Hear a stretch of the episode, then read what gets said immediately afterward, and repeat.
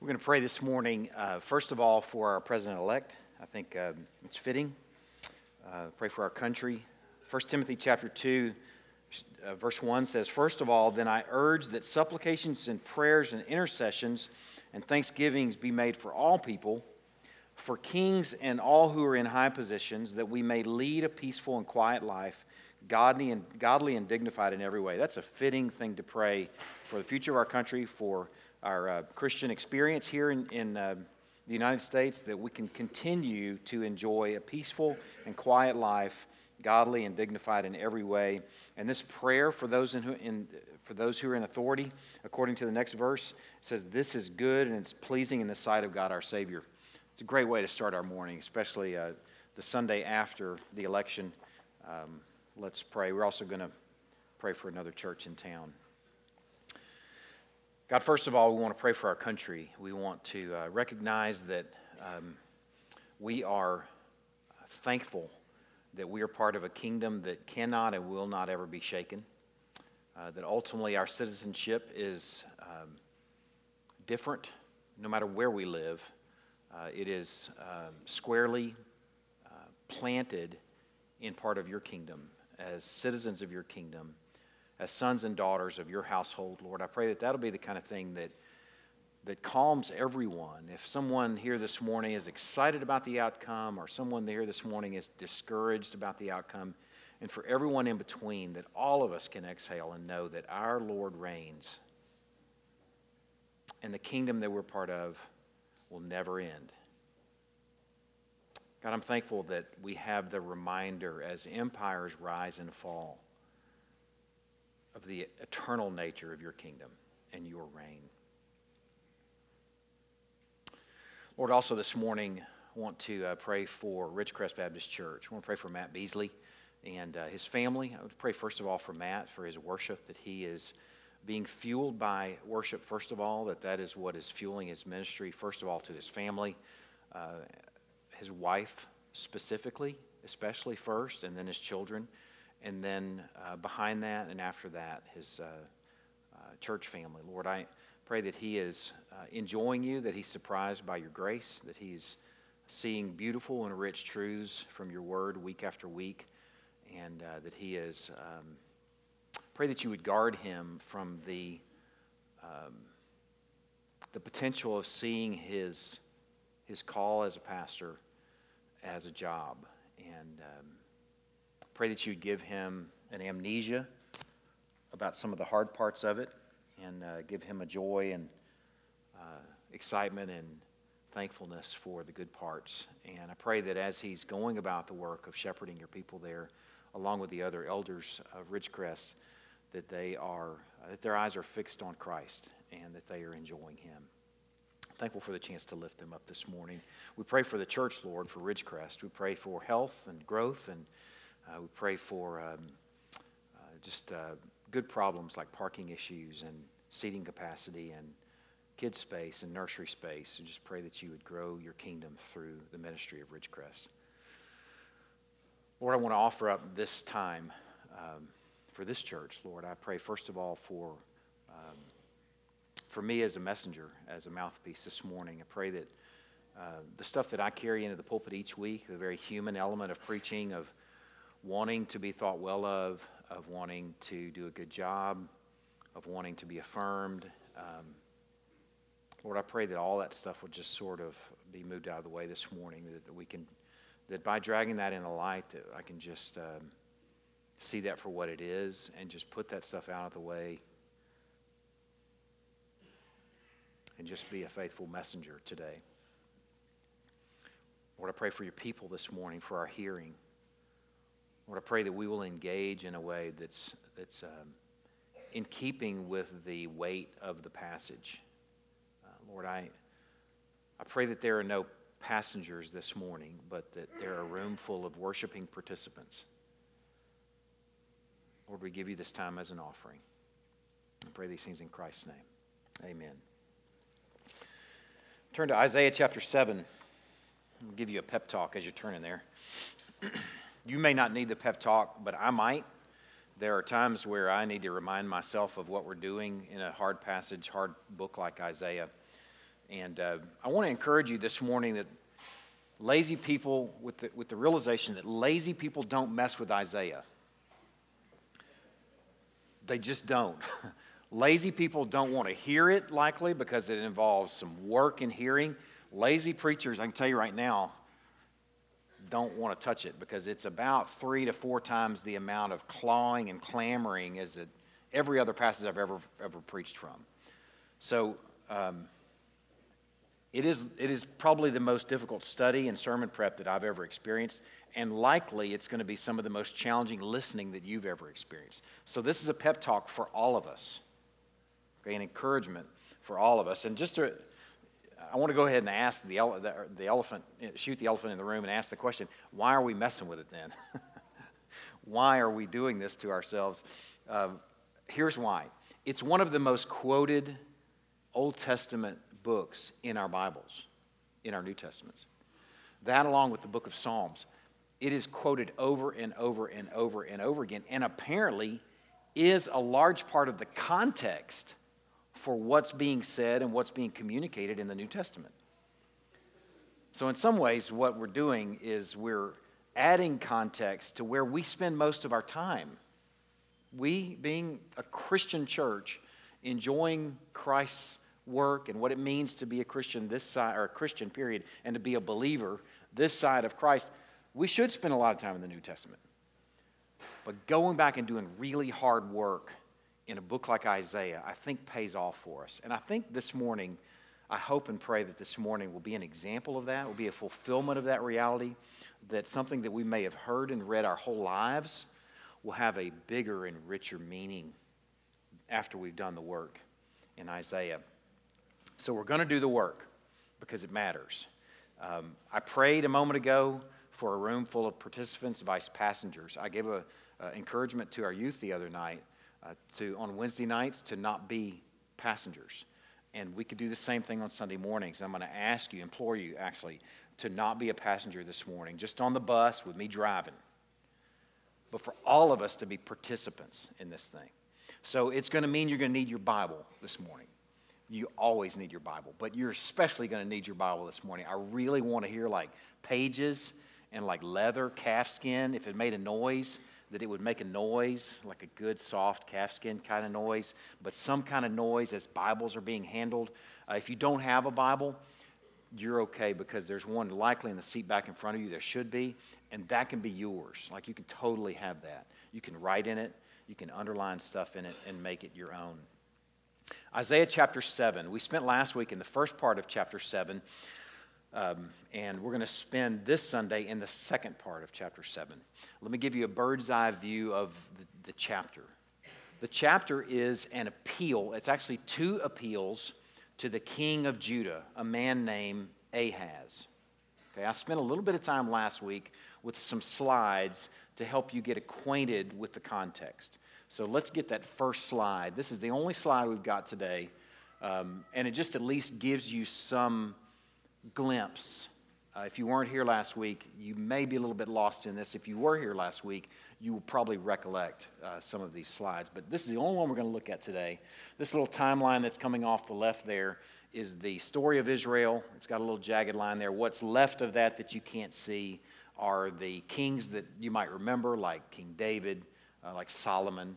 Uh, shortly after Solomon, in fact, Solomon's son was when the kingdom split, right there where something goes north up to Israel and something goes south down to Judah. That's cardinal direction for actually what happened. The northern kingdom split off and was called Israel from that point on and was comprised of 10 tribes. The southern tribe of Judah was comprised of Judah and Benjamin. And they were hence being the southern tribe in the south. Okay, and that's why I have them like that on the slide there. So after a period of time and a certain number of kings, if you've read the books of First Kings and Second Kings and First Second Chronicles, you know the story somewhat of these kings. Well, they go back and forth talking about the northern, northern and southern kings and kind of giving you their report. They love the Lord, they didn't love the Lord. They love the Lord, they didn't love the Lord. You know, you've read it. You've likely read it. If you hadn't, then that's why it goes back and forth. They're talking to the Israel, the Israelite kings and the Judah kings. And now where we are in the story here is we're talking about King Ahaz. This is the guy that we're meeting here in Isaiah. He is the king of the southern tribe of Judah. Okay, Jerusalem is in Judah. Judah has some aliases. The house of David is, is an alias. Okay, it'll sometimes be referred to as Judah, or excuse me, as Jerusalem for shorthand for all of Judah. Uh, the northern kingdom also has some aliases. Um, Israel, uh, Ephraim is an alias for, for Israel. Uh, it's sometimes referred to as Samaria.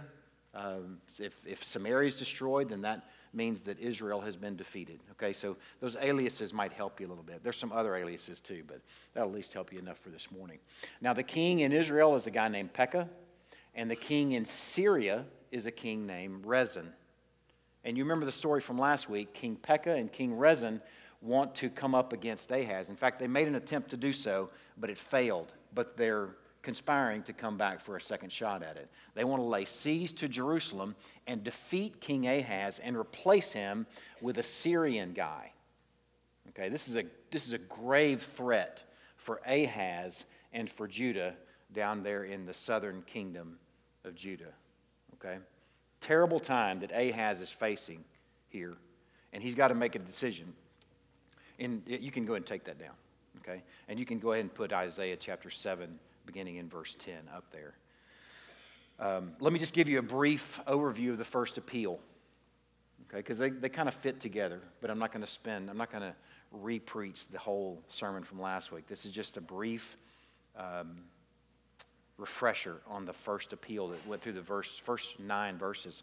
Uh, Ahaz was encouraged, in fact, charged to trust God for protection based on the promise that God made to King David years earlier. 300 years earlier or something like that, hundreds of years earlier, okay? And many kings earlier.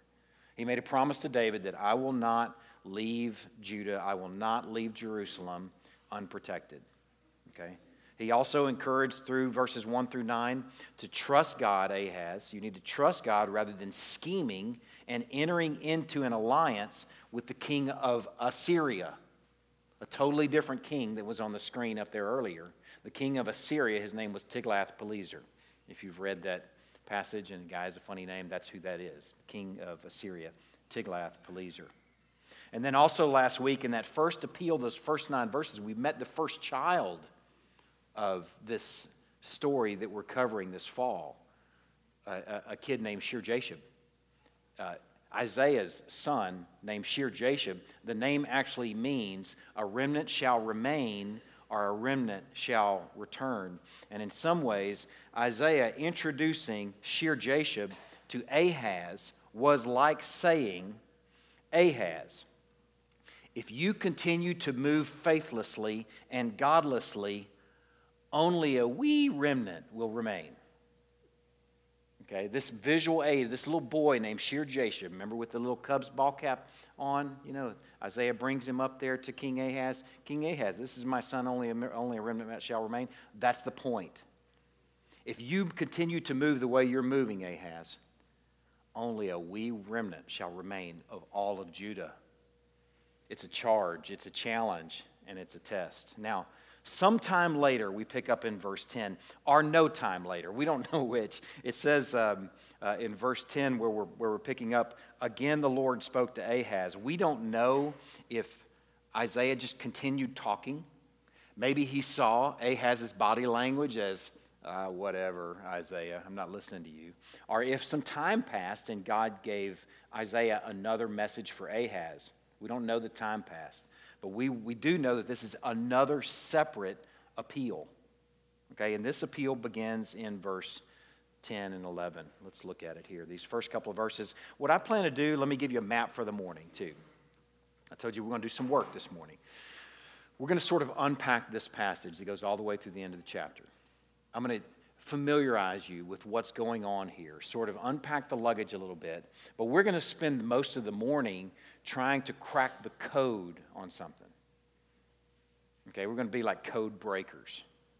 And then if we can crack that code together, then we're going to leave with something I think that's going to make for a very different understanding of something you've likely heard your entire life.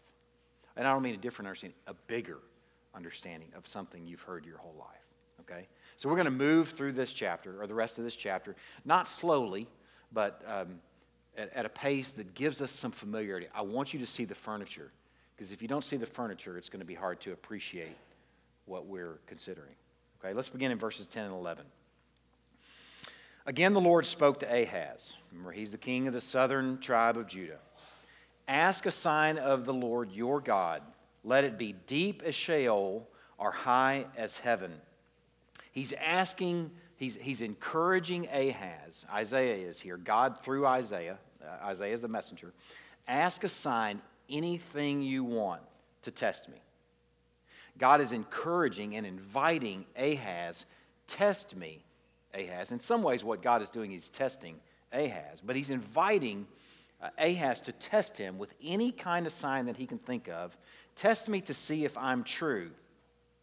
And Ahaz, by the way, no sign is off limits. It can go as low as Sheol, which would be the depths of the earth, or it could actually be considered the place where dead people are buried or dead people live, to as high as the heavens. There's nothing off limits from the grave to the sky. It could be an earthquake, it could be uh, the day turned to night, it could be the night turned to day, it could be um, hail, it could be rain, it could be drought. It could be heart shaped clouds in the sky. It could be whatever you want, Ahaz. You can ask whatever you want. Okay, you could ask for somebody even be raised from the dead, given the fact that he said from Sheol all the way up to the heavens, the gamut.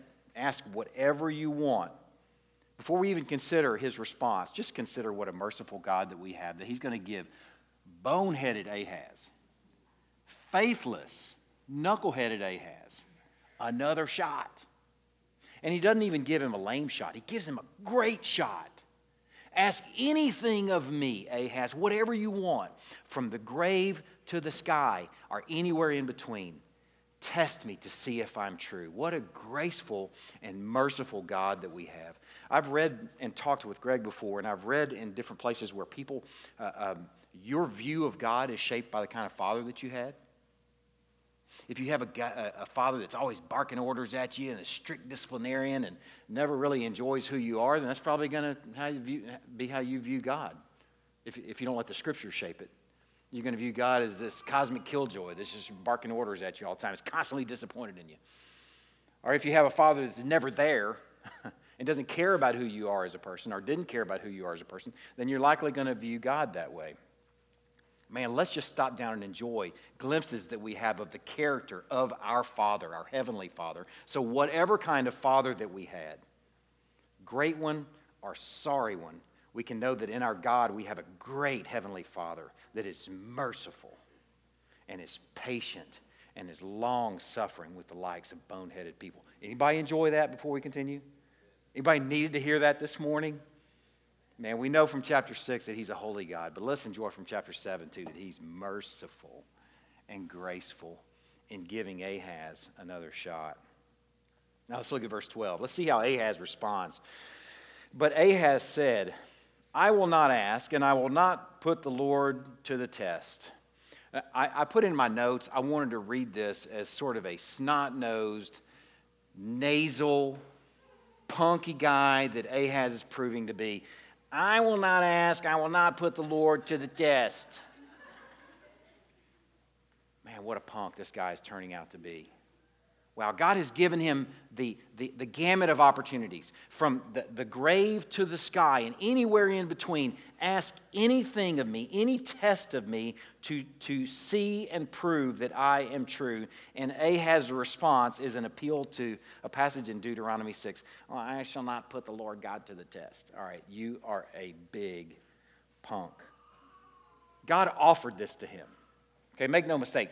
God, the same God of Deuteronomy 6 offered this to Ahaz, giving us a sign of how important this situation was and how important it was for Ahaz to trust God. And Ahaz, some sort of fake piety, false piety, says, I will not put the Lord God to the test. You know, the reality is likely is a sign, if a sign had actually been exposed, if, if a sign had actually happened as he requested, it would likely would have exposed him for his faithlessness. So, of course, he doesn't want to sign. It looks as if Ahaz has already made up his mind and he's convinced in his rebellion. Hey, I've got a little deal working with Tiglath-Pileser, so no sign, no thank you. And by the way, would you leave me alone? Because I trust this thing's going to work out well with Tiglath-Pileser. You can almost hear that behind the text. Now, we're going to look at verses 13 and 14 together. And let me tell you, though, before we move to verses 13 and 14, there is a big shift in this chapter. A huge shift takes place between verses 12 and 13, and it's an ominous turn. I'm going to point it out to you later, but just start to kind of try and pay attention to the shift in tone to the rest of the chapter at this point. Look at verses 13 and 14. And he said, This is Isaiah speaking on behalf of God. Hear then, O house of David, is it too little for you to weary men that you weary my God also? Therefore, the Lord himself will give you a sign. Behold, the virgin shall conceive and bear a son, and shall call his name Emmanuel. Okay, so at this point, the whole chapter takes a significant turn. God is showing up as graceful and merciful and patient, but as of now, he is a God that doesn't grow tired, is weary of Ahaz. He's like, all right, that does it. The pulling out the old Deuteronomy 6 reference and speaking to me like a little punk now, that does it. I am patient, I'm long suffering, I'm merciful and graceful, but I'm not a chump. You can almost hear God saying that. So God presents his own sign. Okay, if you're not going to ask for a sign, I gave you any and every opportunity. If you're not going to ask for a sign, then I'm going to give you a sign. And here's your sign the virgin will conceive and give birth to a son, and she'll name him Emmanuel. This is going to be the focus of the morning. We're going to try and crack the code of who this is. Okay, you might be sitting there thinking, I already know who this is. I, you may be surprised. You may be surprised. So we're going to come back to that later on once we move through the rest of the chapter. Now, in verse 15, let's see if we can get some details on this boy Emmanuel. He shall eat curds and honey when he knows how to refuse the evil and choose the good. Now, he'll eat curds and honey when he's like 20 to 12 to 20 years old. Okay? What's described there is when is, uh, he'll, he'll eat curds and honey uh, when he knows how to refuse evil and choose good. That is speaking of an age of discernment in the Hebrew context. And that was considered to be between the ages of 12 and 20. So he's given them some specific time frame there. This guy is going to be eating curds and honey by the time he's 12 to 20 years old. This boy that's born, this boy named Emmanuel. And let me just point this out to you. Curds and honey are not to be confused with curds and whey that little Miss Muffet ate.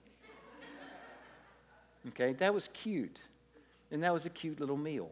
This is not a cute little meal. And this oftentimes I think is confused with something that sounds kind of cute. It's not cute. Curds, first of all, I did a little study on curds. I didn't know a whole lot about curds. I got to admit, it's kind of like asking, what is a grit? What's a curd? I wanted to know what a curd is. And curd, it turns out, is when you add vinegar or lemon juice or some other substrate or substance to milk. It forms these little chunks in milk which doesn't sound very delicious. It's actually in cottage cheese, though, for some of you that really like cottage cheese. And even if you really like cottage cheese, just take a special note that you're likely not going to see anything with curds in it at Saltgrass or Ben 303 or Three Forks because it's the meal of poverty. It's the meal of destruction. It's the meal of devastation. Curds and whey is not quaint at all. This prophecy that, that Isaiah is giving Ahaz is that this boy that's going to be born of this virgin is going to be eating a meal of poverty by the time he's 12 to 20 years old. Ahaz, you should, should you press on faithlessly, the virgin son will be eating poor people food. That's the message there. Now let's look at the next verse, verse 16. For before the boy knows how to refuse the evil and choose the good, so before he's 12 to 20 years old, the land whose two kings you dread will be deserted. Now, the two kings that, that we've pointed out before, Rezin and Pekah, the ones that are threatening Ahaz, that's the two kings he's speaking of.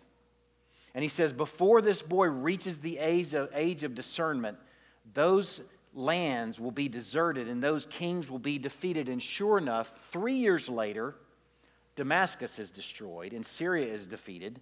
And 14 years later, Samaria is destroyed, and Ephraim or Israel are taken into exile.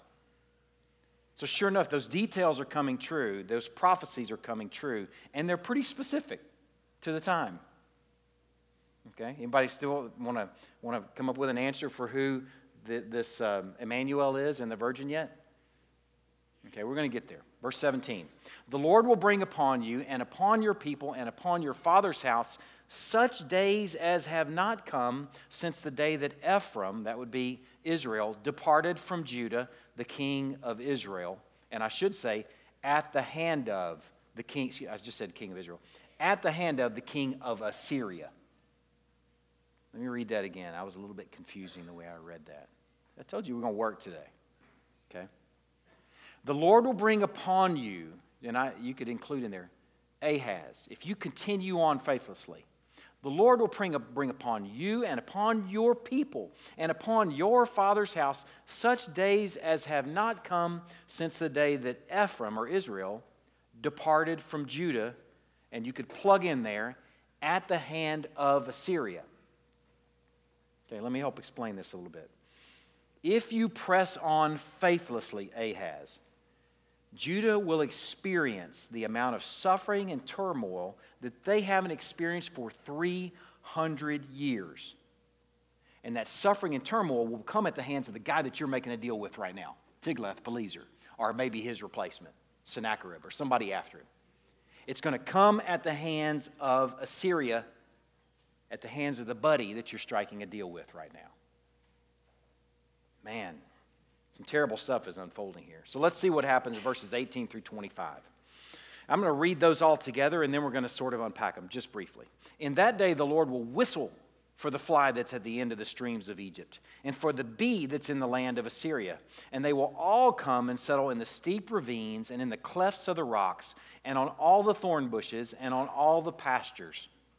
In that day, the Lord will shave with a razor that is hired beyond the river, and with the king of Assyria or with the king of Assyria, the head and the hair of the feet, and it will sweep away the beard also. Actually, I'm going to stop right there. If you press on faithlessly, Ahaz, you're going to see the sovereignty and power of God against you instead of for you. If you press on faithlessly, not believing the promise that was made to David, not believing the promises that are being made through Isaiah, then you're going to have a front row seat to the sovereignty and power of God. In these couple of verses, first of all, verses 18 through 20, the foreign armies are going to be the instrument that God uses to bring against them. Egypt and Assyria in this case. But here's the beauty of the sovereignty of God Egypt, the armies of Egypt, and the armies of Assyria are but wee flies in God's eyes. Man, to, to, the, to the person that's living then, can you imagine how ominous those armies would be? But to God, they're but wee flies. And by the way, they're also flies that come to a whistle when it's God's whistle. Man, who can, first of all, even control a fly? But God can control these flies of Egypt and Assyria. And God is who you should be fearing right now, Ahaz, not Syria and not Israel. Look at verses 21 and 22. In that day, a man will keep alive a young cow and two sheep, and because of the abundance of milk that they give, he will eat curds. There it is again. For everyone who's left in the land will eat curds and honey. God is ordaining, hear this, ordaining suffering and destruction because God is not a chump. Y'all need to hear that this morning. God is not a chump, and He has ordained that foreign armies will make it so difficult in the land of Judah that what's going to be on the menu? Curds and honey. Not curds and whey, curds and honey. And then lastly, verses 23 through 25. In that day, every place where there used to be a thousand vines, worth a thousand shekels of silver, will become briars and thorns. With bow and arrows, a man will come there, for all the land will be briars and thorns. And as for all the hills that used to be hoed with a hoe, you will not come there for fear of briars and thorns, but they will become a place where cattle are let loose and where sheep tread. Summary of those few, few passages there is what was valuable will no longer be valuable. Have you ever seen some of these movies, these apocalyptic type movies, where some sort of event happens, this cataclysmic event of like a bomb or a tidal wave or you know, something like that, a tsunami, you know, and you see this destruction that takes place. In the aftermath, you see this beautiful Mercedes sitting there, but nobody cares and nobody's even involved, nobody's even wanting to mess with it. You might see it sitting in front of a mansion that's empty because things that were once valuable are no longer valuable in light of judgment. That's what's going to happen here is judgment's going to be so profound that it will upend the value system so, a summary of the second appeal. Okay, we've done what I think is really probably the hardest work so far this morning. And you guys, I think, have stuck with me. Okay, here's a summary of the second appeal. All right, Ahaz, should you press on faithlessly, only a few will survive, and your schemes will fail, and your alliances, in fact, will turn on you and devour you. It's a promise, and it's a sign. So you're going to see it happen. Okay? Now, now we're going to put on our little uh, Sherlock Holmes hat that has the bills pointing both directions. I never, never knew why he'd do that. It's kind of a weird hat. Got a bill on the front, bill on the back, keeps sun off the back of your neck, I guess. Well, we're going to put on that funny hat and we're going to try and make sense of and crack the code on who the virgin is and who the son is. Okay? Let me encourage you right now don't make a beeline to Bethlehem. For those of you that thinking, man, I already got this. I didn't even really need to come today. This is kind of dumb. Don't make a beeline to Bethlehem. Okay? You may think you know who we're talking about here, but you may be surprised. Let me point out, too, before we take a closer look at this, is an observable sign then. God would not give Ahaz a sign that he would not be able to observe. Okay, the birth of Christ was about 700 years later. That'd be kind of hard for Ahaz to observe. He's giving him an observable sign that was relevant then. Okay? Now, first of all, the virgin. The virgin there, that word there in Hebrew for virgin actually means maiden.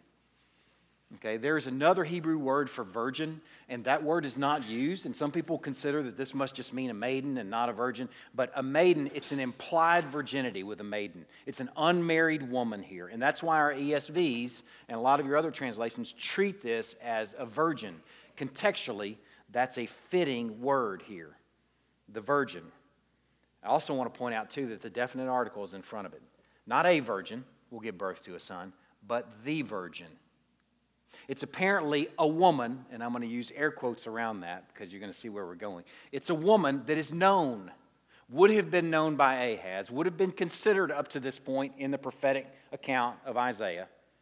It's a known woman we're speaking of. We're not just speaking of any old woman, we're speaking about the virgin, the maiden. And this virgin, this maiden, will conceive and will have a son, and his name will be, will be Emmanuel. And Emmanuel meant then what it means now, what it meant 2,000 years ago. Let me, let me explain this. When Jesus was born, God with us. It didn't mean anything different then. That's exactly and precisely what it meant. Okay, so the virgin will conceive and give birth to a son, and his name will be Emmanuel.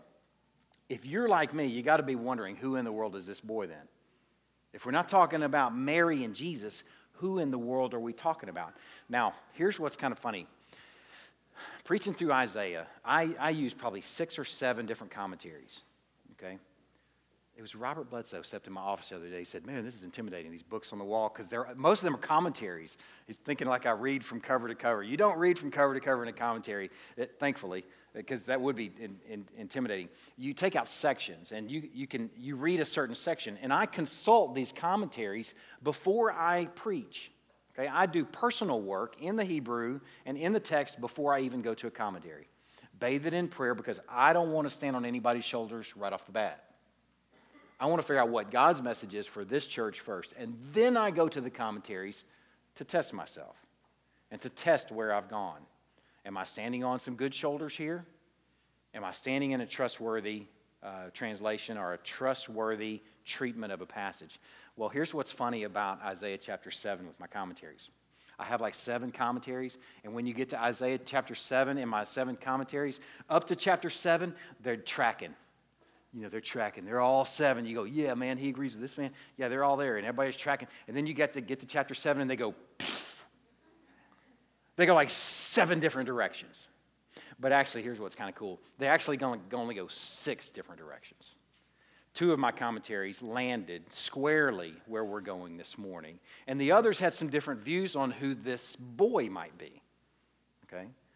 The ones that have different views start with the boy. And that's why I think where, where, where we go wrong is if you start with the boy and try and figure out the boy is, who the boy is, then you, you, can, you can get off track. One of my commentaries treated Maher Shalal Hashbaz as the prophesied boy. Okay? If you've read ahead in Isaiah, you read in chapter 8, you know that Isaiah has another son. His first son was named Shear Jashub. His second son is named Maher Shalal Hashbaz. We're going to meet him next week. Okay? You don't need to know what his name means, although it's very important. We're going to take a look at this little boy next week. But I think we're talking about a boy that's totally different because, and this is kind of an obvious thing, because Isaiah's wife is not a maiden. She's mom to, to Shear Jashub. She's already had a child. She's certainly not a maiden. She's married to Isaiah. She's not a virgin. She couldn't even be described as a virgin at this point. So I think that excludes Maher Shalal Hashbaz. One, one commentary believed that what was being prophesied here was a later king of Judah named Hezekiah. Time wise, that doesn't fit at all because he gives some very specific time frame that by the time this boy, whoever he is, reaches the age of discretion, there's some specific things that are going to happen.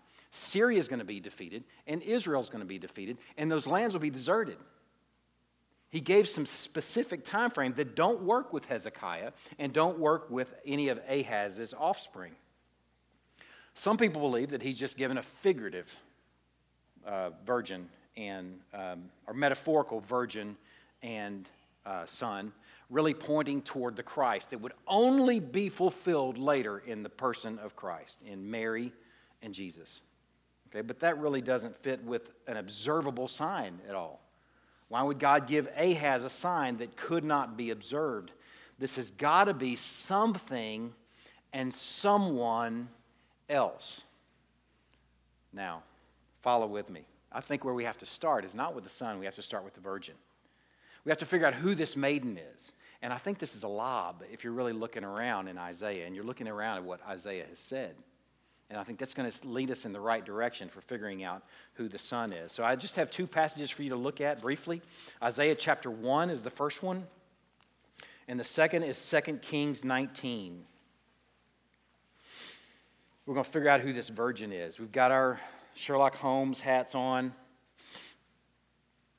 uh, CSI it's not a crime, but maybe we'll kind of act like CSI investigators. We're going to figure this thing out. Right? I, man, I like hearing those pages turn because it means we're doing some work. Did I say it? At, uh, Isaiah, Isaiah chapter 1 and 2 Kings 19. We've got to figure out who this virgin is. Okay, do the work with me. I promise you it's going to pay off.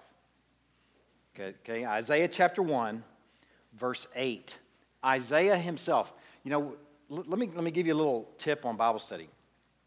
Whenever you're looking at a passage and you see a, a phrase or a name or a, something that's used there or um, a word, and you're like, man, what does that word mean? Um, there's nothing better to interpret Scripture than Scripture. Okay, know that. It's called the analogy of faith. There's a name for that. That's good interpretation to interpret Scripture with Scripture. Now, what's even better, or what, what's the, the purest form of analogy of faith, is to go within book and within author, within speaker. So, to make sense of who this virgin is, we shouldn't just go to any old page in the Bible and any old writer in the Bible. We need to look in Isaiah. How does Isaiah use that term? Okay, look here, over here in chapter 1, verse 8 and the daughter of Zion is left like a booth in a vineyard, like a lodge in a cucumber field, like a besieged city. In that context, if you remember, now this was a year ago, so you likely don't remember, he's speaking of Judah right there. Isaiah calls Judah the daughter of Zion. Okay, that sounds a little bit maiden like. Now, it's not enough to make a case on, but it sounds a little bit like he's at least referring to Judah as a woman and a daughter. Okay? Now, here's the, what's really going to cinch it. In 2 Kings chapter 19, verses 20 and 21. This is an account of where we'd be sort of fast forward in the story to where Isaiah is uh, a prophet during the time of Hezekiah. Okay, this would have been later on in Isaiah's ministry. And look at verse 21. It's less about the context and more about the language that he uses. This is the word that the Lord has spoken concerning him. She despises you, she scorns you. Okay, speaking of Assyria. Here, Assyria is going to be punished. Okay, God uses them to bring judgment, but later on, he punishes Assyria. And he says, She despises you, she scorns you, the virgin daughter of Zion. She wags her head behind you, the daughter of Jerusalem. Now, here Isaiah is referring to Judah as the virgin daughter of Zion and as the daughter of Jerusalem. Those couple of passages give us a glimpse into the mind of Isaiah, I think, as we're looking at Isaiah chapter 7. And I believe when Isaiah is speaking of the virgin, he is speaking, it seems to be clearly speaking, of Judah. The virgin is a specific woman, and it is in some ways a metaphorical woman represent, representing the southern kingdom and people of Judah. Okay, if that's the virgin daughter that he's referring to, then we might be able to get somewhere in figuring out who this son is that'll be named Emmanuel. Now, this is pretty cool. Okay, you got to hang in there with me. Before we get there, let me, let me sort of incorporate this into our appeal. Ahaz, here's your sign. I gave you the gamut of any kind of sign that you wanted, and you passed. You went, you acted like a punk, so I'm going to give you the sign.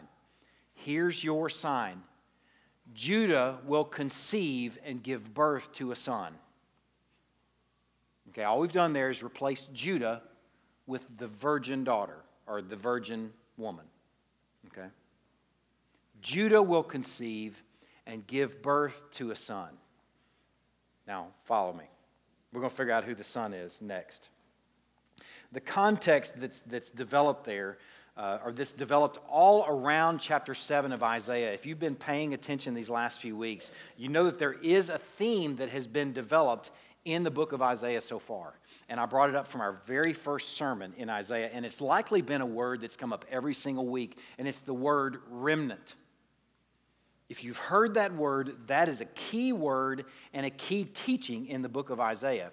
It is a theme developed of a seed and a future that comes from unlikely places. A seed and a future that comes from unlikely places. If you were here a couple Sundays ago, you know that we preached from Isaiah chapter 6, the call of Isaiah. And you remember how that chapter ended and that call ended. If you don't remember, here's a little excerpt from it. In fact, I'm just going to go ahead and read the whole call because it's just, so, no, I'm not. I'm going to read the last verse of the call.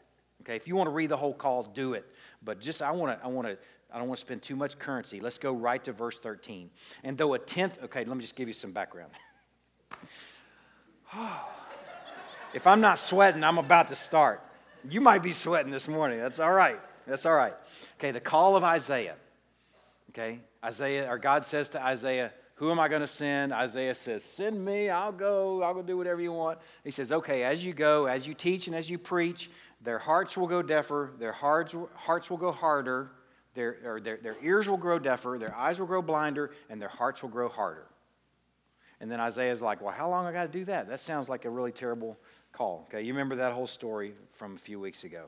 Well, he, he gives a very detailed call here to Isaiah. This is what your ministry is going to be like. And the last verse, listen to it, of chapter 6.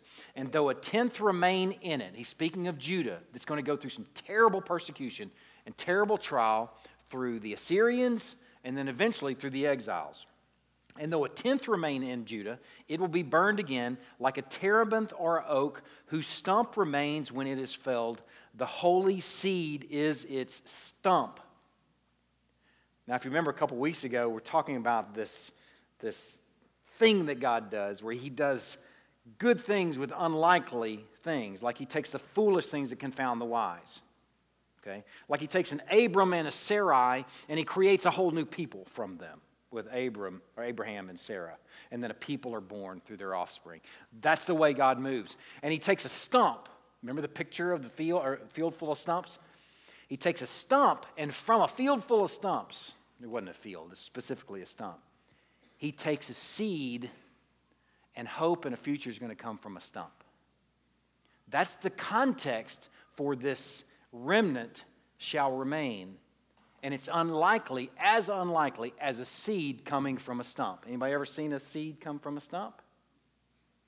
Well, it can and, it does when God's involved. Well, has anybody ever seen a boy born to, born to a virgin? Well, it can and does when God's involved. It's an unlikely development there, but that's the way God likes to, use, likes to move, apparently, in unlikely situations. He takes the foolish things to confound the wise, like a seed coming from a stump, like a boy coming from a virgin. It just doesn't even make sense. It doesn't add up unless God's involved. And in this case, the whole context surrounding trying to make sense of who this Emmanuel is, is it appears to be a son is born from a virgin and that that son would be, if it's born from Judah, contextually, it's going to be the surviving remnant. Remember the boy he just brought to, to Ahaz just in the verses before. Here's my son, Shear Jashub. A remnant shall remain. A seed will come from a stump. A, a son will be born from a virgin. It fits. It fits and it's glorious and it's beautiful when you see it that way. The surviving remnant will be born from the virgin daughter of Zion and Judah. So let's incorporate those into our appeal to Ahaz. Ahaz, here's your sign. Since you wouldn't offer one back to me, I'll give you a sign. And here's your sign Judah will conceive and give birth to a surviving, faithful remnant. And it'll seem as unlikely as a seed coming from a stump or a boy coming from a virgin.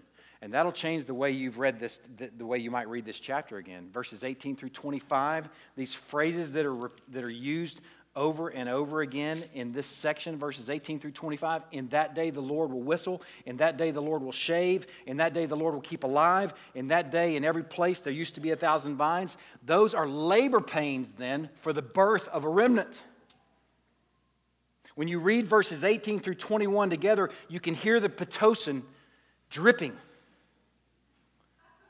All right, you hear it dripping, and there ain't no epidurals either. This girl's in labor, boy. She's about to give birth to a remnant. Man, it's glorious when you see it. You go, yes.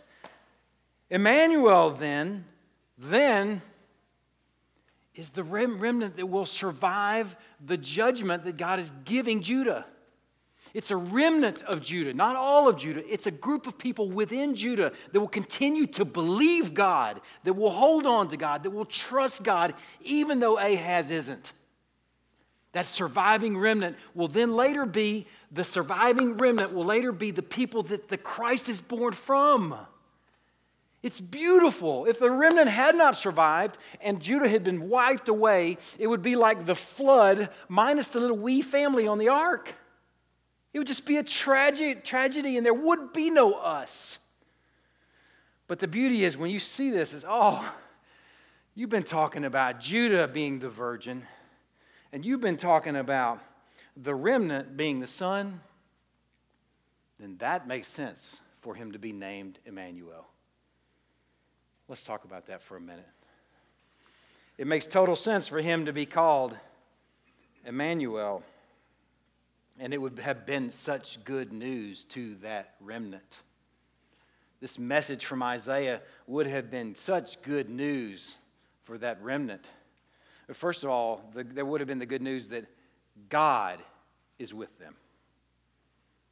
Okay, if this people were going to be called and named Emmanuel, then let's talk about them. We'll deal with us in a minute. But let's talk about them when they're facing uh, the Assyrians, they're facing the Syrians, they're facing Israel, they're facing siege.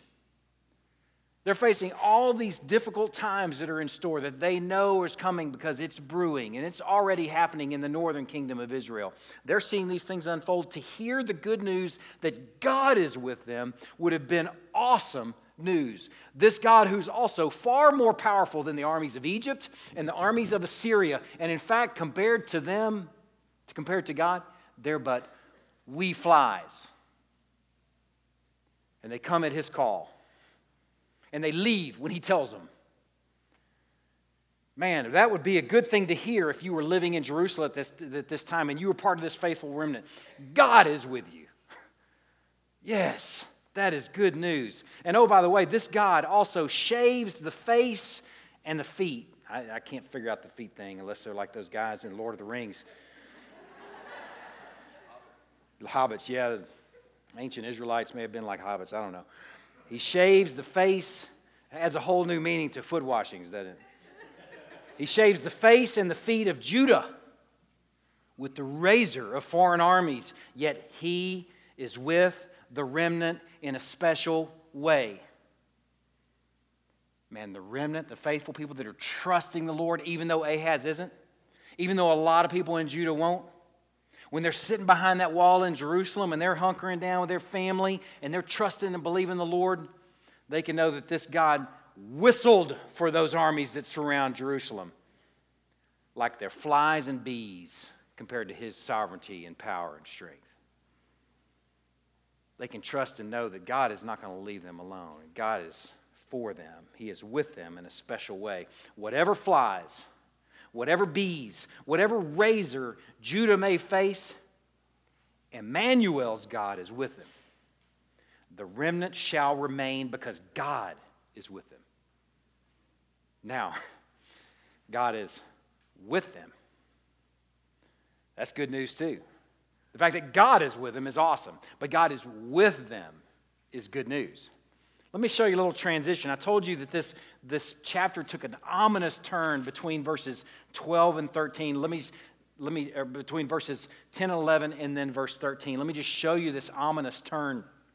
In verses 10 and 11 of chapter 7, uh, Isaiah brings a message to Ahaz, a message that comes from the Lord. It says, Ask a sign of, look at the word here, your God. Let it be as deep as Sheol or high as heaven. Ahaz, I'm giving you another chance here, boy. Ask a sign of your God. Okay, I told you it took an ominous turn. Let's look at what it said in verse 13. After Ahaz does the whole punk thing, I will not put the Lord God to the test.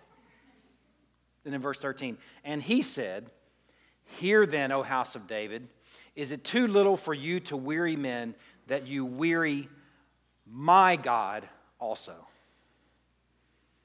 Man, it took a crazy turn at that point because he was your God for a moment there while there was still a possibility that you might believe and trust him. But guess what? He's not a chump. He's not going to be with you if you're not believing him and not trusting him because God's not a chump.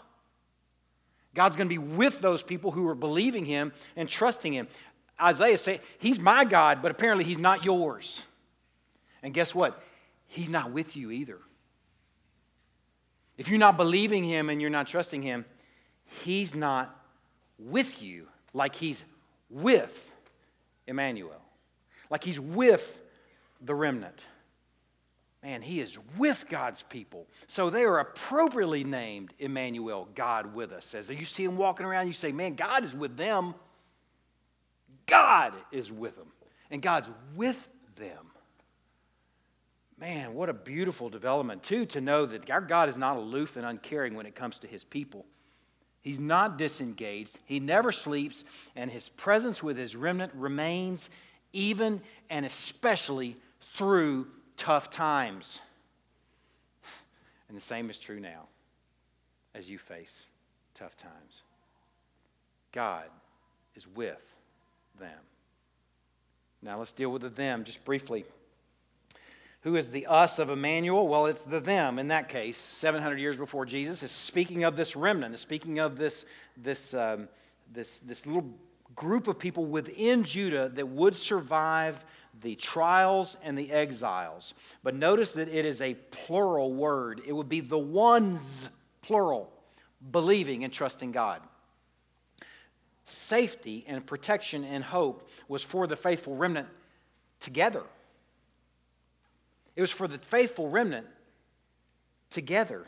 The us of God with us was a people within a people, a holy remnant trusting God together. Now, we've done the hard work now. Now we can go to Bethlehem. All right? Last place I want you to go this morning is Matthew chapter 1. Oh, Oh, man, I hope, I just hope and pray this does for you what it's done for me this week. Matthew chapter 1.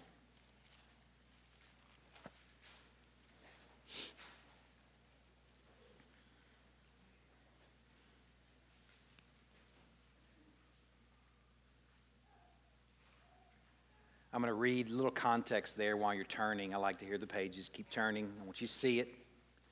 Beginning in verse 18. Now, the birth of Jesus Christ took place in this way when his mother Mary had been betrothed to Joseph. Before they came together, aka a maiden, she was found to be with child from the Holy Spirit, as surprising as a seed coming from a stump. As surprising as a people being born from a barren old couple. Man, the foolish things to confound the wise. Before they came together, she was found to be with child from the Holy Spirit, and her husband Joseph, being a just man, unwilling to put her to shame, resolved to divorce her quietly. But as he considered these things, behold, an angel of the Lord appeared to them in a dream, saying, Joseph, son of David, do not fear to take Mary as your wife, for that which is conceived in her is from the Holy Spirit. She will bear a son, and you shall call his name Jesus for he will save his people from their sins. And this took place to fulfill what the Lord had spoken by the prophet. That would be the prophet Isaiah, 700 years earlier. Behold, the virgin shall conceive and bear a son, and they shall call his name Emmanuel, which means God with us. The ultimate fulfillment of what we've looked at this morning is without a doubt ultimately fulfilled in the persons of this virgin, Mary, and her son, the God Son, the Son of God, Jesus Christ. Born from the remnant that survived the exiles and the difficulties that we've been talking about hundreds of years earlier. But here's the cool thing seeing who was called Isaiah then and I mean then, as in then, then, way back then, in the time of Isaiah. Seeing who was called, excuse me, Emmanuel then. Did I say Isaiah? I hope I didn't. I got a lot of stuff going on in my head right now. If we survive this, if we get in and out, nobody gets hurt, it's going to be amazing. Seeing who was called Emmanuel then and understanding what it meant then adds a whole new, robust meaning to what it means here and what it means now. Let me help you with it briefly. In Christ, God is with us. God is with us. God the Son, not a representation, not a likeness, not a mere likeness, but God the Son was born in Bethlehem as our Nicene fathers called him, he said, Very God of very God. God is with us. And we don't have to fear any earthly king. Our versions of Pekah, or Rezin, or Tiglath-Pileser, or anyone else.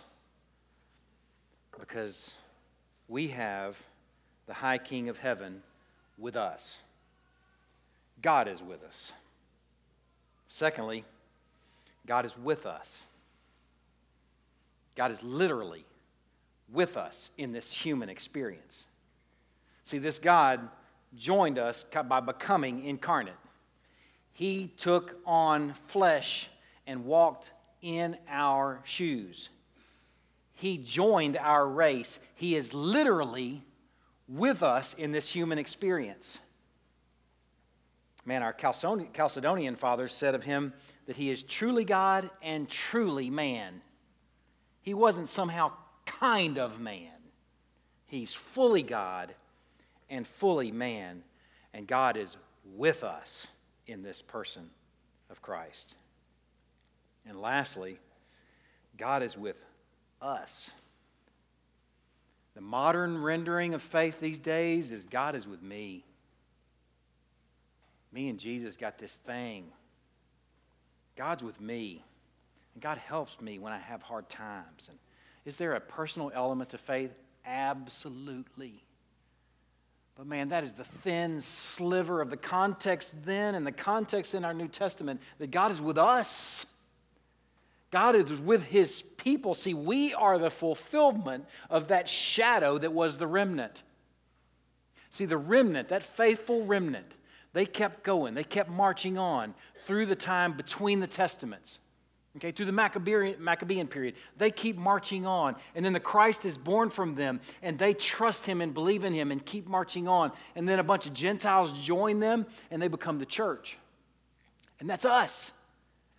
God is with us. Is he with you in a personal sense? Man, you better believe he is. But is he with us? Yes. Man, we could be called Emmanuel. Think about that. As people see us gathering, they drive by Crosspoint Fellowship and they say, Man, God is with those people. You're right in the person of Jesus Christ. God is with us man, Christ died for the church. And in many ways, we are a remnant being saved out of this world as this world is facing judgment. In some ways, we're a later version of what was going on then. I hope and pray with everything in me. This is what I've labored over all weekend. I eat a lot of stuff when I get when I get nervous. I ate like a hog yesterday, like a hog. I was like a blimp. I went for a bike ride. and I couldn't even pedal. I was, ugh. I was so nervous. Ugh. People was think it's like a, like a seminary class and leave with nothing. My nerves yesterday, my burden today, the burden behind my nerves yesterday is that you would see and enjoy a fuller meaning of his name. Man, God is with us. That you would see it and enjoy it in a way that would change the way you would hear even the word Emmanuel. You wouldn't just see it and look over there at Jesus, but you would see it also as God is with this people. He always has been. God is truly with us. Let me pray.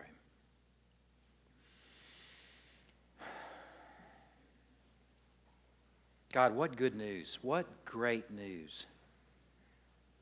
Just imagining what life must have been like in that time 2,700 years ago as they faced siege from Syria and Israel, as their king was making a deal with the king of Assyria and trusting in all the wrong things and all the wrong people.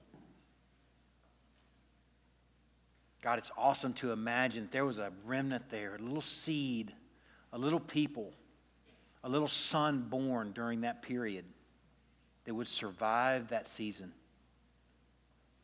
that would trust you and believe you, even when their eyes told them everything else.